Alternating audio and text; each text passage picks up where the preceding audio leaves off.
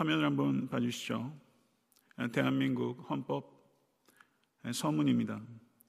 유구한 역사와 전통에 빛나는 우리 대한민국은 3.1 운동으로 건립된 대한민국 임시정부의 법통과 불의에 한거한 4.19 민주 이념을 계승하고 조국의 민주개혁과 평화적 통일의 사명에 입각하여 정의 인도와 동포로서 민족의 단결을 공고히 하고 모든 사회적 폐습과 불의를 타파하며 자율과 조화를 바탕으로 자유민주적 기본 질서를 더욱 확고히 하여 정치, 경제, 사회, 문화의 모든 영역에 있어서 각인의 기회를 균등히 하고 능력을 최고도로 발휘하게 하며 자유와 권리에 따르는 책임과 의무를 완수하게 하여 안으로는 국민 생활에 균등한 향상을 가하고 밖으로는 항구적인 세계 평화와 인류 공영에 이바지함으로써 우리들과 우리들의 자손의 안전과 자유와 행복을 영원히 확보할 것을 다짐하면서 1948년 7월 12일에 제정되고 8차에 걸쳐 개정된 헌법을 이제 국회 의결을 거쳐 국민 투표에 의하여 개정한다. 사랑하는 조국 대한민국의 소중한 헌법 서문입니다. 오랜만에 헌법 서문을 준비하고 낭독하면서 무엇인가 가슴이 뜨거워지는 것을 경험했습니다. 아마 지금 여러분의 경험이 되지 않을까 싶습니다. 그런데 팔복은 이 세상 어느 나라의 헌법보다도 더 소중한 천국 헌법의 서문과 같은 것입니다. 마이클 윌킨스라는 신약학자는 팔복은 인류의 기념비적인 보물이라고 정확하게 표현했습니다. 헌법 서문이 그러하듯이 팔복에는 예수께서 선포하시고 성취하시는 하나님 나라의 법 정신이 간결하게 요약되어 있으며 이어지게 될 천국법의 구체적인 내용들을 예상케 하는 서문과 같습니다. 오늘 본 말씀 마태복음 5장 13절에서 16절은 팔복에 따라 사는 삶의 필연적인 결과가 세상을 향한 소금과 빛과 같은 선한 영향력이라는 것을 선포합니다. 천국법의 서문인 팔복의 내용을 잠시 되돌아보고자 합니다. 심령이 가난한 자는 하나님만을 의지하도록 내몰린 자입니다. 힘을 의지하지 않고 그리스도만을 의지하며 힘을 자랑하지 않고 그리스도만을 자랑하는 사람이 심령이 가난한 자입니다. 애통하는 자는 죄와 고통으로 인하여 용서와 도움을 구하는 신성한 슬픔을 가진 자입니다. 나의 죄와 고통을 넘어서 타인과 시대의 죄와 고통을 아파하며 우는 자입니다. 애통하는 자는 하나님으로부터 말미암는 진정한 위로를 경험하게 될 것이며 이 땅에서 하나님의 위로의 통로로 헌신합니다. 온유한 자는 유약한 자가 아니라 부드러운 힘을 가진 자입니다. 모든 상황 속에서 하나님의 인도하심이 최선임을 믿고 자신에게 일어나는 일에 대해 결코 화를 내지 않습니다. 또한 자기를 위한 죄된 분노를 다스리고 타인을 위한 거룩한 분노를 용기 있게 표출합니다. 의에 줄이고 목마른 자는 생사가 걸린 것처럼 의를 갈망하는 자입니다. 불의한 세상에서 힘이 없는 자들에게 힘이 되어주기 위해 자기의 삶을 아낌없이 바칩니다. 극률이 여기는 자는 사람들과의 관계 속에서 변함없는 하나님의 사랑에 충실을 충실하게 행하는 자입니다. 하나님과 같은 생각과 감정과 자세와 행동으로 사람을 대하는 것입니다. 마음이 청결한 자는 그의 생각과 의도와 헌신에 있어서 한결같이 진실된 자입니다. 하나님께 신실하게 마음을 드리고 사람들과 진실되게 마음을 나누는 것입니다. 화평케 하는 자는 지혜와 희생으로 바른 관계를 만들어내는 자입니다. 전쟁 무기가 농기구가 되며 사자와 어린 양이 함께 뛰노는 마지막 때의 완전한 평화를 내다보면서 지금 이 땅에서 평화를 만들어내는 일에 헌신합니다. 의를 위하여 박해를 받는 자는 세상 나라 속에서 하나님 나라의 가치를 위하여 헌신하는 순교자의 삶을 걷는 자입니다. 선을 행함으로 악의 불합리성과 비열함을 드러내므로 당하는 박해를 인생의 최고의 훈장으로 여기는 것입니다. 박해 속에서도 정해지고 강해지며 세상이 감당 못하는 존재가 되는 것입니다. 사랑하는 성도 여러분, 이 위험하고 위대한 삶의 방식으로 우리 주 예수 그리스도께서 앞서 걸어가셨으며 우리 각자가 뒤따르도록 강력하게 초청하고 계신 것입니다. 주께서 걸어가신 이 길로의 초청은 주께서 우리를 참으로 존귀하게 여기신다는 명백한 증거인 것입니다. 이 초청에 따라 걸어가고 계십니까? 하나님 나라의 삶을 살아갈 때 세상에 미칠 영향을 예수님께서 두 가지 은유로 말씀하셨습니다. 그리스도인으로서의 부르심은 그리스도의 제자로의 부르심이며 제자의 삶은 박해 받을 것이 예상되는 세상에서 소금과 빛으로 살아가는 삶인 것입니다. 세상에 갈릴리의 시골뜨기에게 세상의 소금과 세상의 빛이라는 정체성을 부여하시다니요. 이것은 참으로 획기적인 축복의 선언이 아닐 수 없는 것입니다. 예수께서 선포하셨습니다. 휘메이스 에스테 토 할라스테게 이것은 너희는 세상의 소금이니 라는 선포인 것입니다. 헬라어의 원문의 강조를 그대로 반영해서 번역하자면 You alone is the salt of the earth 이런 뜻이 되는 것입니다. 오직 you alone 너희들만이 세상의 소금이라고 주님께서 우리의 정체성을 부여하신 것입니다. 이 정체성을 받아들이시겠습니까? 그 누구도 그리스도의 제자 외에는 이 세상에 소금이 될 수 없다고 주님께서 선언하신 것입니다. 소금은 고대 사회에서는 매우 다양한 용도로 사용됐습니다. 소금은 아드리아해의 상단에서는 교환의 매개로 사용됐습니다. 영어 단어에 임금을 뭐라고 하죠? 셀러리라고 합니다. 이 셀러리는 로마 병사가 로마 병사가 이럴 때 군인들에게 부여된 소금 할당을 언급하는 라틴어 셀라리움에서 나온 단어인 것입니다. 냉장고가 없는 사회에서는 소금이 부패를 늦추기 위해서 고기나 생선에 문질러져서 보존하는 용도로 사용됐습니다. 소금은 맛을 내는데 핵심적인 기능을 하는 것입니다. 욥기 6장 6절은 싱거운 것이 소금 없이 어찌 먹히겠느냐라고 말씀하며 골로새서 4장 6절은 너희 말을 항상 은혜 가운데서 소금으로 맛을 냄과 같이 하라고 말씀합니다. 그 외에도 소금은 비료로도 사용된다고 합니다.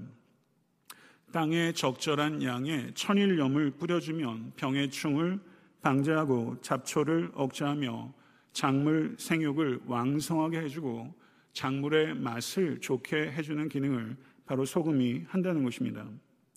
레위기 2장 13절과 에스겔서 43장 24절 등을 보게 되면 재물에 소금을 쳐서 드리도록 성경이 규정하고 있습니다.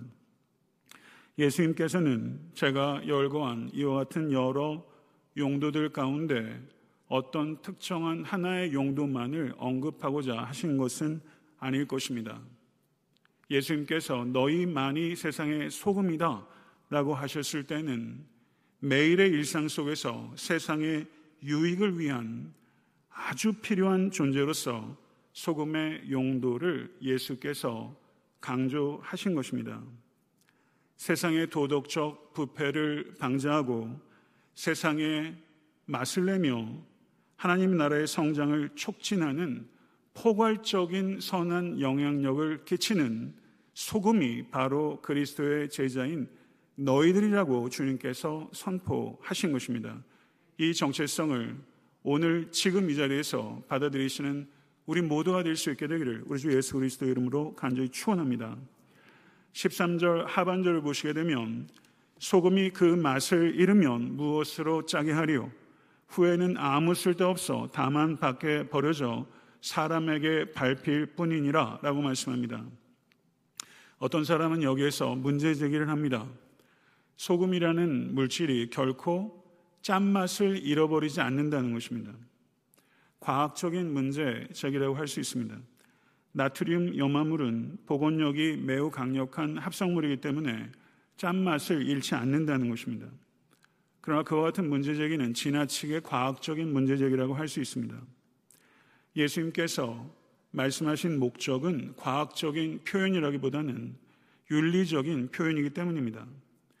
또한 고대 사회에서 채취한 소금은 불순물이 많이 섞여 있었다고 합니다. 그래서 그 중에는 소금 맛이 나지도 않거나 소금의 작용 자체를 하지 못하는 것들도 있었다는 것입니다. 여기에서 맛을 잃어버리다 라고 번역되고 있는 이 헬라어가 어리석게 되다 라는 뜻이 포함되어 있다는 것을 우리는 생각할 필요가 있습니다. 맛을 잃어버리게 되는 것은 어리석은 일이라는 것입니다. 정체성을 잃어버린 제자는 쓸모없는 제자라는 것입니다. 정체성을 잃어버린 제자는 세상과 전혀 다를 것이 없기 때문에 세상에 아무것도 기여하지 못하는 것입니다. 사랑하는 성도 여러분, 그리스도의 제자가 세상에 선한 영향력을 행사하기 위해서 세상에 동화될 것이 아니라 세상과 구별되어야 될 줄로 믿습니다. 세상과 구별되지 못할 때 세상에 짓밟히게 되는 것입니다. 빛의 은유는 예수님께서 소금의 은유의 요지를 반복하면서 더 나아가는 관점을 제시하는 것입니다. 빛은 성경에서 매우 주요한 주제입니다. 요한일서 1장 5절을 보게 되면 우리가 그에게서 듣고 너희에게 전하는 소식은 이것이니 곧 하나님은 빛이시라 그에게는 어두움이 조금도 없으시다는 것이니라 라고 말씀합니다. 하나님께서는 빛과 어둠이 혼재된 회색 지대란 없다는 뜻입니다. 지적으로 말하면 하나님은 진리이시며 오류가 조금도 없다는 의미입니다. 도덕적으로 말하면 하나님은 선하시며 악이 조금도 없다는 의미인 것입니다. 하나님의 빛대심은 하나님께서 진리이시며 하나님께서 공의로우시다는 것을 선포하시는 것입니다. 시편 27편 1절에서 시편 기자는 여호와는 나의 빛이요 나의 구원이시니 내가 누구를 두려워하리요 라고 고백합니다. 이 고백이 우리 모두의 고백이 될 수 있게 되기를 간절히 소망합니다. 성경은 예수님께서 너희만이 세상의 빛이라고 단언하십니다. 예수님께서는 성육신 하신 하나님의 아들이심을 믿습니다. 예수님께서는 이사에서 9장 1절과 2절의 성취로 이 땅에 오셨습니다. 흑암에 행하던 백성과 그늘진 땅에 거주하던 자가 본 큰 빛이 우리 주 예수 그리스도인 것을 믿습니다. 예수님께서는 요한복음 8장 12절에 나는 세상의 빛이니 나를 따르는 자는 어둠에 다니지 아니하고 생명의 빛을 얻으리라 라고 말씀하셨습니다. 예수님께서 이 말씀을 하셨을 때가 유대인들에게 초막절이라는 절기였습니다. 초막절 첫째 날 밤부터 성전뜰 광장에는 큰 등불 4개를 밝힌다고 합니다. 성전뜰에 초막 절에 밝힌 큰 등불 4개가 얼마나 환하게 빛나는지 예루살렘 성전뿐만 아니라 예루살렘에 밝지 않은 뜰이 없을 정도였다라고 표현할 정도로 초막절에는 예루살렘이 빛으로 가득한 것입니다. 초막절에 이스라엘 백성들이 이와 같이 예루살렘을 밝힘으로써 이스라엘 민족들이 애굽에서 수백 년 동안 종살이를 하다가 출애굽한 후에 광야에서 40년 동안 불기둥으로 도우신 하나님의 은혜를 기억하기 위해서 이와 같이 등불을 밝히는 것입니다. 근데 초막절 마지막 날인 일곱째 날이 되게 되면 성전은 말할 것도 없고 예루살렘을 불야성처럼 밝혔던 모든 등불들을 끄는 것입니다. 그렇게 초막절에 불야성처럼 밝았던 모든 등불이 꺼진 바로 그 순간 예수께서 요한복음 8장 12절의 말씀 나는 세상의 빛이다 라고 선포하신 것입니다. 예수 그리스도께서는 한시적이고 제한적인 이 땅의 빛과는 판이하게 다른 영원한 빛이시며 우주적인 빛이시며 참 빛이시며 와서 각 사람을 비치는 빛인 것을 믿으시기를 간절히 추원합니다. 또한 성경은 우리가 세상의 빛이라고 말씀합니다. 에베소서 5장 8절은 너희가 전에는 어둠이더니 이제는 주 안에서 빛이라 빛의 자녀들처럼 행하라 라고 말씀합니다. 참 빛이신 주 예수 그리스도를 믿고 그 안에 거하는 성도는 주 예수 그리스도와 같이 주 예수 그리스도와 함께 빛이 되는 것입니다. 하나님께서 예수를 믿는 우리 각 사람을 세상의 빛이라고 불러주시는 참으로 엄청나고 영광스러운 정체성을 우리에게 부여해 주셨다는 것을 진실로 받아들이시겠습니까? 14절 하반절은 산 위에 있는 동네가 숨겨지지 못할 것이요 라고 말씀합니다. 이 말씀은 소금이 맛을 잃는 것이, 잃는 것이 불가능한 것처럼 산 위에 동네가 숨겨지는 것이 불가능하다고 선언하고 있는 것입니다. 유대인들은 산 위에 동네 하면 제일 첫 번째로 예루살렘을 생각합니다. 그리고 지금 예수님께서 산상수훈의 가르침을 주신 것이 갈릴리에 있는 호숫가 주변의 언덕에서 지금 이 가르침을 주고 계시기 때문에 아마 이 말씀을 듣는 회중들은 갈릴리 호수를 둘러싸고 있는 구름 위에 있는 어떤 마을을 생각했을 수도 있겠습니다. 제가 예루살렘에 가고 갈릴리에 갔을 때 모습들을 연상해 보면서 갈릴리 호수를 배를 타고 지나간 적이 있는데요. 어저께 말씀을 생각하면서 그 언덕 위에 있는 마을들을 생각했습니다. 갈릴리 호수를 지날 때 주변의 언덕에 집들이 불을 밝히고 있었는데 높은 곳에 있는 마을들이 결코 숨기는 것이 불가능한 것입니다. 그리고 데카폴리에 있는 12개의 연합 도시들 가운데 히포라는 도시를 사람들이 생각했을 수도 있습니다. 히포는 가버나움에서 불이 켜져 있을 때는 아주 분명하게 보이는 도시였다는 것입니다. 주께서 예루살렘을 언급하신 것인지 아니면 갈릴리 주변의 마을을 언급하신 것인지 아니면 히포를 언급한 것인지 우리는 특정할 수는 없지만 예수께서 말씀하신 가르침의 핵심은 하나님 나라의 임재는 반드시 변화된 삶을 낳으며 변화된 삶은 결코 가려질 수 없고 반드시 눈에 띄기 마련이라고 주님께서 선언하신 것입니다. 15절의 말씀에 동일한 요점을 예수께서 생활의 소품을 통해서 부연하십니다. 사람이 등불을 켜서 말 아래에 두지 아니하고 등경 위에 두나니 이러므로 집안 모든 사람에게 비치느니라. 성경 시대 전형적인 팔레스타인 가정의 등불은 점토로 만들어진다고 합니다. 그리고 점토 안에 기름을 넣을 수 있는 작은 구멍이 있고 한쪽 끝에는 면으로 된 심지가 장착되어 있는 배출구가 있다는 것입니다. 그래서 이때 램프는 매우 작은 이동식 램프입니다. 그런 램프가 시원찮은 빛밖에는 낼 수가 없는 것이죠. 따라서 가정의 이스라엘 사람들은 이 시원찮은 빛밖에 내지 못하는 램프를 가급적 높은 곳에 달아두고 가정의 모든 곳에 모든 사람에게 빛이 비치게 하는 것입니다. 어느 누구도 이 램프를 말 아래 두지 않습니다. 그것은 참으로 어리석은 일이기 때문입니다. 성도 여러분, 사마천의 사기에 낭중지추라는 고사성어가 있습니다. 낭중지추라는 고사성어는 주머니에 송곳도 드러나기 마련이라는 뜻입니다. 주머니에 선 것도 드러나기 마련이라면 우리의 영혼 가운데 있는 복음은 드러나야 마땅한 것 아니겠습니까? 사랑하는 성도 여러분, 이 복음이 여러분의 삶 가운데 드러나고 있습니까? 16절의 말씀은 권고의 말씀과 그 권고의 목적을 밝히고 있습니다. 16절의 말씀을 우리 다 같이 한번 봉독하도록 하겠습니다. 이같이 너희 빛이 사람 앞에 비치게 하여 그들로 너희 착한 행실을 보고 하늘에 계신 너희 아버지께 영광을 돌리게 하라. 아멘.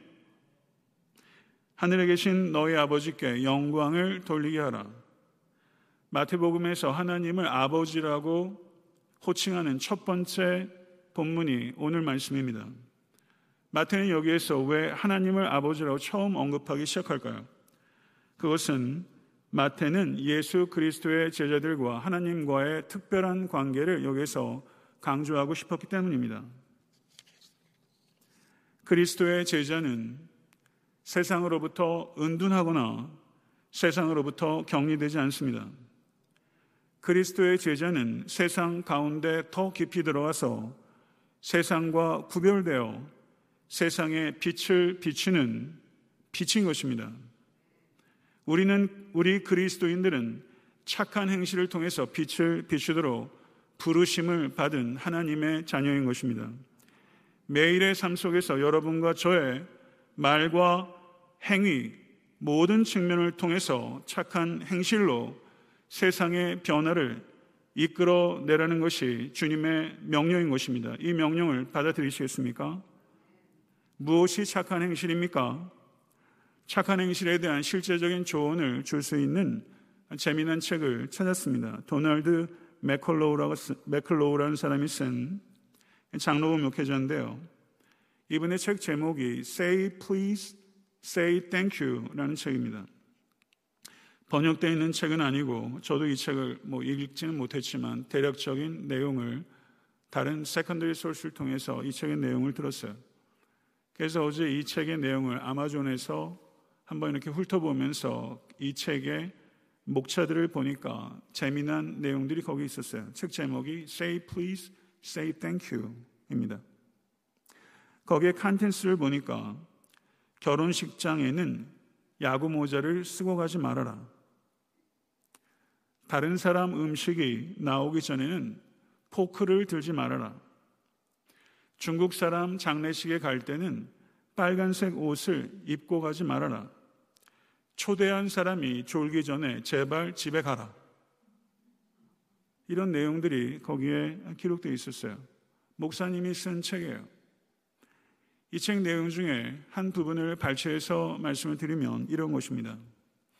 나는 작은 것에 더 관심이 있습니다. 말하자면 감사합니다 라는 말을 기억하는 것과 어머니 날에 어머니에게 전화를 거는 것과 같은 작은 일입니다. 이런 일을 우리 문화에서 직면하고 있는 큰 문제들과 비교할 때 그렇게 중요하게 보이지 않을 것입니다. 그러나 만약에 감사합니다 라는 말을 소홀히 하면서 친절에 관한 굉장한 철학적 논문을 쓴다 해도 그것은 그리 중요한 일이 되지는 못할 것입니다. 이런 내용이 거기 적혀 있었어요. 저는 이 책이 굉장히 평범한 책이라고 생각합니다. 그렇지만 본질적인 책이라고 생각해요. 매우 의미 있는 착한 행실에 대한 구체적인 지침을 주고 있는 책이라고 생각합니다. 세상을 변화시키는 것은 복음으로 변화된 그리스도인 한 사람 한 사람의 삶에서 작은 친절과 작은 예절로부터 시작되는 것입니다. 사랑하는 성도 여러분, 복음은 죄와 사망으로부터의 구원의 기쁜 소식입니다. 세상은 복음을 듣기 전까지는 결코 변화되지 않을 것입니다. 우리는 복음을 말하도록 또한 복음을 살도록 하늘에 계신 왕께서 불러주신 그리스도의 제자입니다. 말하지 않고 살아내지 않으면 우리는 한순간에 맛을 잃은 소금으로 전락하게 될 것이며 감추인 빛과 같이 될 것입니다. 착한 행실이 없으면 복음은 현저하게 신빙성을 잃게 될 것이며 하나님께 돌려야 될 영광을 잃게 될 것입니다. 말씀을 맺겠습니다. 성도 여러분, 세상은 자신이 썩는 것을 결코 스스로 막지 못합니다. 세상은 결코 스스로를 밝힐 수 없습니다. 그렇기 때문에 예수님께서는 너희만이 세상의 소금이요. 너희만이 세상의 빛이라고 말씀하신 것입니다. 예수님께서는 너희가 세상의 소금이라고 말씀하셨지 너희가 세상의 설탕이라고 결코 말씀하지 않으셨습니다. 달달한 메시지가 세상에 얼마나 범람하는지 모릅니다. 달달한 메시지를 전하는 목회자의 책임이 있다면 달달한 메시지를 받는 찾는 성도의 책임도 있는 것입니다. 미혹당하지 마십시오. 소금인 그리스도인들은 교회라고 하는 우한 소금통에 편안하게 안주하는 것에 대해서 환멸을 느껴야 합니다. 우리는 세상의 소금으로 세상 가운데 들어가야 하며 자기 부인을 통해 자기를 부단히 녹여냄으로써 소금기가 세상 구석구석에 베어내도록 자기 희생적 삶을 살아야만 되는 것입니다. 역사 가운데 빛을 비추겠다고 이야기했던 얼마나 수많은 계몽 운동들이 있었습니까? 한국 사회 전 세계 얼마나 계몽 운동들이 많았습니까? 그러나 세상이 자랑하던 그 많은 빛들은 사실은 빛이 아니라 어둠입니다. 예수 그리스도만이 세상의 참 빛입니다. 믿으십니까? 인간의 계몽 운동을 통해서가 아니라 그리스도인의 착한 행실을 통해서 세상은 유일하게 진정한 변화를 경험할 수 있는 기회를 얻게 될 줄로 믿습니다. 그럴 때 빛의 열매들을 보고서 사람들은 점점 천천히 그러나 확실히 빛 자체이신 하나님을 바라보게 될 것이며 빛이신 하나님을 찬송하게 될 줄로 믿습니다. 작금의 한국 사회와 한국 교회를 바라보면서 저는 과정됨이 없이 비통을 금할 길이 없습니다. 한국 사회는 헌법 정신으로 돌아가야 하며 한국 교회는 팔복으로 돌아가야 합니다. 이사야 3장의 가르침은 인간의 안전에 대한 욕망이 정치 지도자에게 투영되는 것을 비판합니다. 노사모, 박사모, 그리고 문바, 그리고 그 다음에 무엇이 올지 모르겠습니다. 인간은 자신의 필요를 채우기 위해 권력자를 의지하는 것입니다. 그러나 인간 지도자들을 의지하면 이사야가 선포하기를 세상에 질서가 오는 것이 아니라 무질서가 오게 된다고 말씀하는 것입니다. 인간 지도자들은 정의와 공의로 다스리기보다는 오히려 자신의 탐욕을 채우기 위해 불법과 불의를 행하는 것입니다. 하나님께서 하나님만이 주실 수 있는 것을 인간 지도자에게 기대하지 말라고 성경은 선포하는 것입니다. 권력자를 향해서 과도하게 아첨하는 이들과 권력자들을 향해서 과도하게 비판하는 자들이 범람합니다. 그 뒤에는 모두 자기를 높이는 교만이 숨어 있는 것입니다. 우리의 필요를 채워줄 수 있는 것은 이 땅의 왕이 아니라 하늘의 왕밖에는 없는 것입니다. 사랑하는 성도 여러분, 우리는 한국 사람이며 우리는 천국 시민입니다. 우리에게 제일 우선되는 시민권은 천국 시민입니다. 우리는 우리의 진정한 인류의 큰 자산인 인류의 가장 소중한 헌법인 천국법을 너무나 무시하며 살아온 것에 대해서 깊이 회개해야 합니다. 팔복은 하나님의 가치로 세상 가치를 뒤집어 버리라는 매우 위험하고 위대한 삶으로 우리 각자를 초청하는 것입니다. 팔복이 빚어내는 것입니다. 팔복이 여러분의 빙 존재와 팔복이 여러분의 두잉 행위를 빚어내야 하는 것입니다. 팔복이 저를 빚어야 합니다. 팔복이 에탄한테 섬기는 교회를 빚어야 합니다. 이 팔복의 사람이 팔복의 성품과 팔복의 행위를 가진 사람이 세상의 빛이요 세상의 유일한 소금이라는 것을 믿고 그럴 때 하나님께 영광이 될 수 있다는 것을 믿는 것 바로 그것이 신앙인 것입니다. 자기를 녹이지 않으며 어찌 소금이 제 역할을 할 수 있겠으며 세상이 어둠이 강하다고 우리가 어찌 더 큰 어둠이 돼서 그 어둠을 이긴다고 하겠습니까? 사랑하는 여러분, 때가 참으로 악합니다. 하늘에 계신 왕께서 곧 다시 오실 줄로 믿습니다. 악을 무시하지도 말고, 악을 무서워하지도 말고, 우리는 오직 선한 능력으로 악을 이기고 이 땅을 변혁시키는 일에 쓰임 받아야 될 줄로 믿습니다. 남녀노소 세상 지위 소유 할 것 없이 우리가 예수 그리스도 안에서 비치고 소금이라는 정체성을 진실로 받아들일 때 우린 절망으로 가득한 이 세상에 진정한 소망의 대안이 될 수 있게 될 줄로 믿습니다. 이 믿음 가지시겠습니까? 이 믿음 가지시고 선한 능력으로 악한 세상과 맞서서 단호하게 싸우시는 진정한 그리스도의 제자로 헌신하실 수 있는 여러분과 제가 될 수 있게 되기를 우리 주 예수 그리스도 이름으로 간절히 축원합니다. 네, 이제 우리 찬양하고 좀 기도했으면 좋겠는데요. 보네퍼 목사님이 작시한 선한 능력으로 우리 다 같이 일어나셔서 선한 능력으로 가사를 깊이 묵상하면서 오늘 주신 말씀 생각하면서 그리고 또 팔복의 말씀 우리의 위대한 헌법의 서문 우리의 마음속에 새기고 자랑스러워하며 우리의 삶을 결단할 수 있게 되기를 간절히 소원합니다. 다 같이 먼저 찬양하고 기도로 나아가도록 하겠습니다.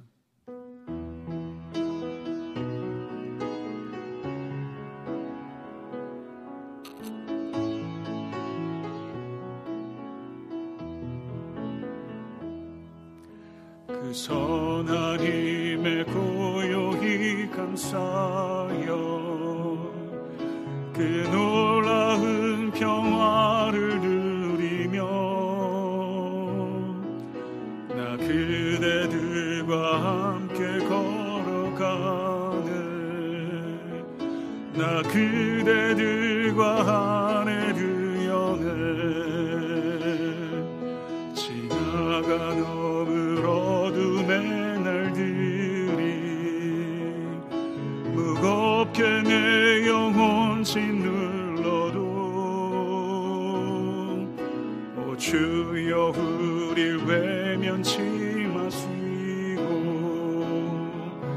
약속의 구원을 이루소서. 그 선한 힘이 우릴 감싸시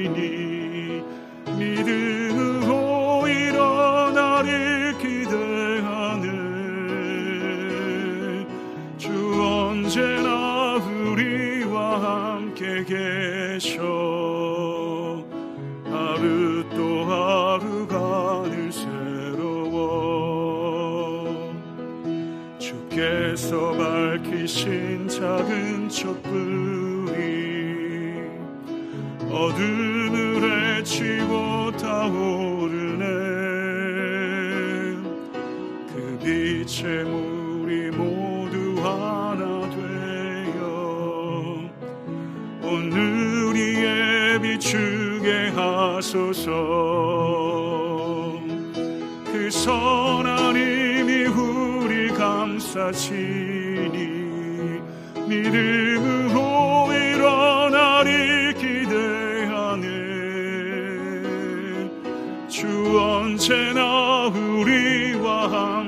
계셔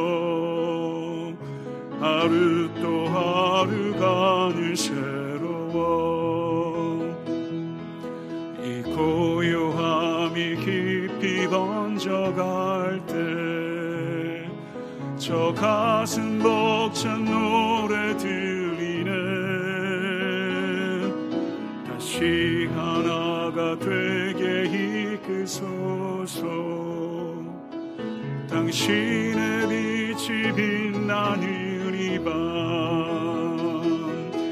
선한 힘이 우리 감사시니 믿음으로 일어나리 기대하는 주 언제나 우리와 함께 계셔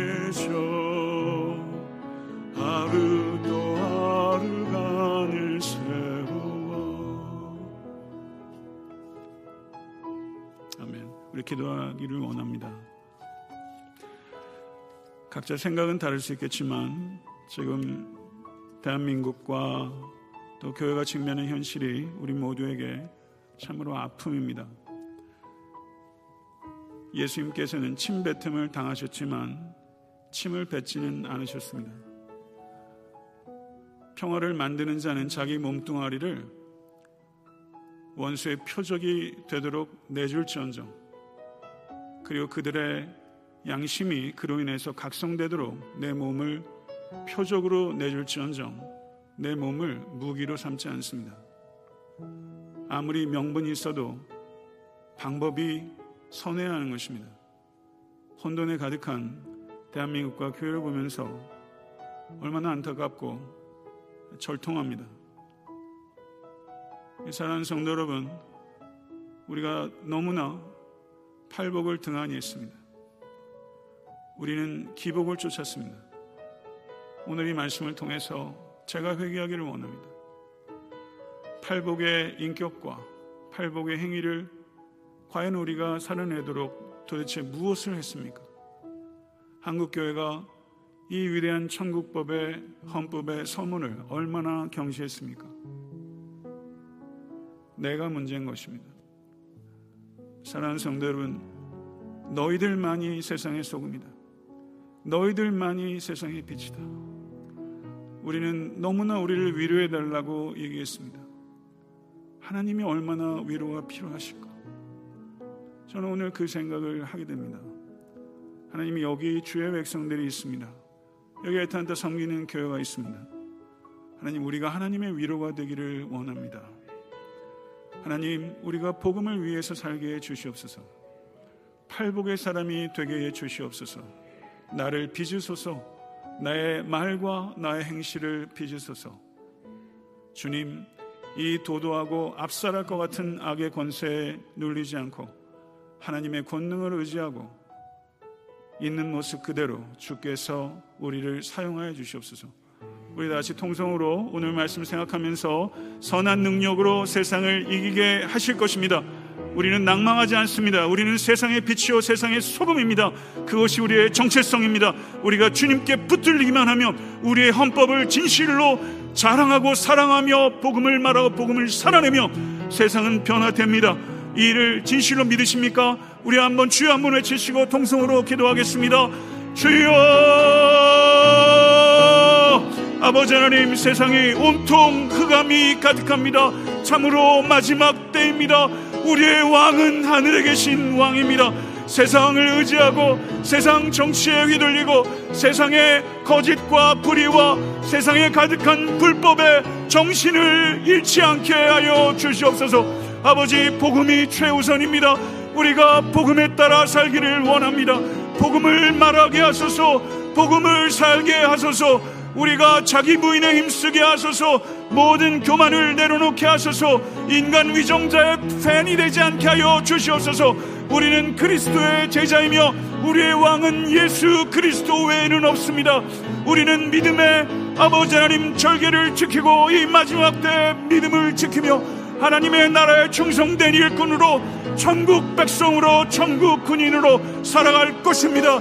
아버지 하나님 우리의 문제를 해결하는데 급급해서 아버지 하나님을 너무나 작게 만들고 우리가 아버지 성령을 의지하지 않고 성경을 마음대로 훼손하며 오용과 남용을 일삼고 거짓과 불의의 아버지 하나님 온상이 될 때가 너무나 많았던 것을 주님 앞에 회개합니다.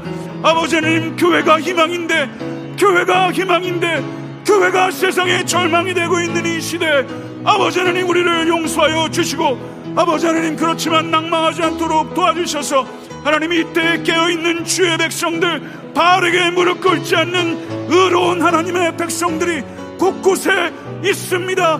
복음만을 위해서 아버지 하나님 초기와 같이 삶을 버릴 수 있는 하나님의 백성들이 있습니다. 여기에 주의 백성들이 있습니다. 아버지 하나님 악이 너무나 싫습니다. 악이 너무나 싫습니다. 인간이 바이러스 같습니다. 아버지 하나님 악한 세대를 통탄합니다. 애통합니다. 신성한 슬픔을 회복할 수 있도록 하나님 도와주시옵소서. 존귀하신 아버지 하나님, 우리에게 사랑하는 대한민국을 주심을 감사합니다. 우리에게 천국을 주시니 감사합니다. 예수 그리스도 안에서 우리는 천국 시민이 되었으며 하나님의 권속이 된 것을 믿음으로 선포합니다. 우리의 제일의 헌법은 천국법이며 우리는 천국법에 따라 살아가기로 결단하는 그리스도의 제자입니다. 그럼에도 불구하고 그 천국법을 등한히 한 것을 회개합니다. 아버지 하나님 팔복은 마지막 때에나 이루어지는 것이 아니라 지금 이곳에서 살아내도록 주께서 주신 헌법이며 그 말씀대로 살아갈 수 있도록 성경과 성령을 주셨음을 믿습니다. 우리가 이렇게 살아낼 수 있도록 우리의 존재와 우리의 행위를 빚으시고 우리 개개인과 교회가 변화되겠습니다. 반드시 변화되겠습니다.